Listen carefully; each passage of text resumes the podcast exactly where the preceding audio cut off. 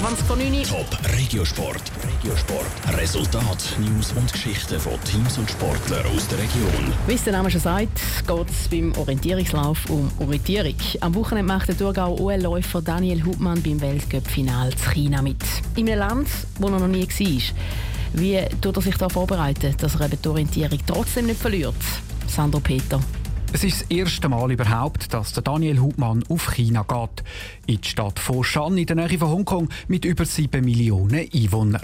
Dort macht er am OL-Weltcup-Final bei zwei Rennen mit. Und er hat grosse Ziele für die Rennen. Aktuell ist er nämlich Dritten im Gesamtweltcup.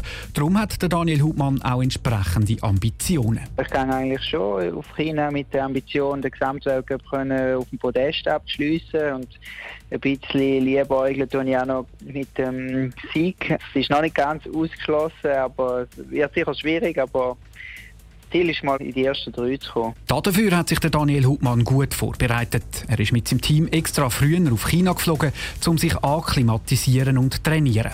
Vor der Abreise war Daniel Hubmann noch ein unsicher, gewesen, was da genau auf ihn zukommt. Aber gleich weiß man noch nicht so genau, was es zu essen gibt im Hotel. Und zum Beispiel im Wahl, wie dickig sind, ob man da gut vorwärts kommt, wenn man querfeld einläuft oder ob man immer mal den Weg nachlaufen.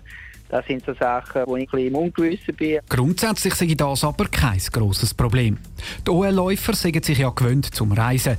Das ist nämlich auch noch das an diesem Sport. Ein bisschen Sightseeing sei nämlich während dem Training auch noch möglich, sagt Daniel Hubmann. Die erste Priorität haben schon die Wettkämpfe, aber ich hoffe schon, dass man noch etwas sieht. Bei uns im OL ist auch das Schöne, dass wir draußen sind. Mir wird automatisch gewisse Sachen sehen und dann werde ich mal noch zwischendurch das Jogging machen und das tue ich auch oft verbinden mit in der Stadt noch eine Sehenswürdigkeit anschauen. Los geht's mit dem ersten Wettkampf morgen Mittag chinesische Zeit mit dem Rennen in der Mitteldistanz. Neben dem Daniel Hubmann sind 16 Athletinnen und Athleten aus der Schweiz an Weltcup-Final auf China gereist. Top Regiosport, auch als Podcast. Mehr Informationen gibt's auf toponline.ch.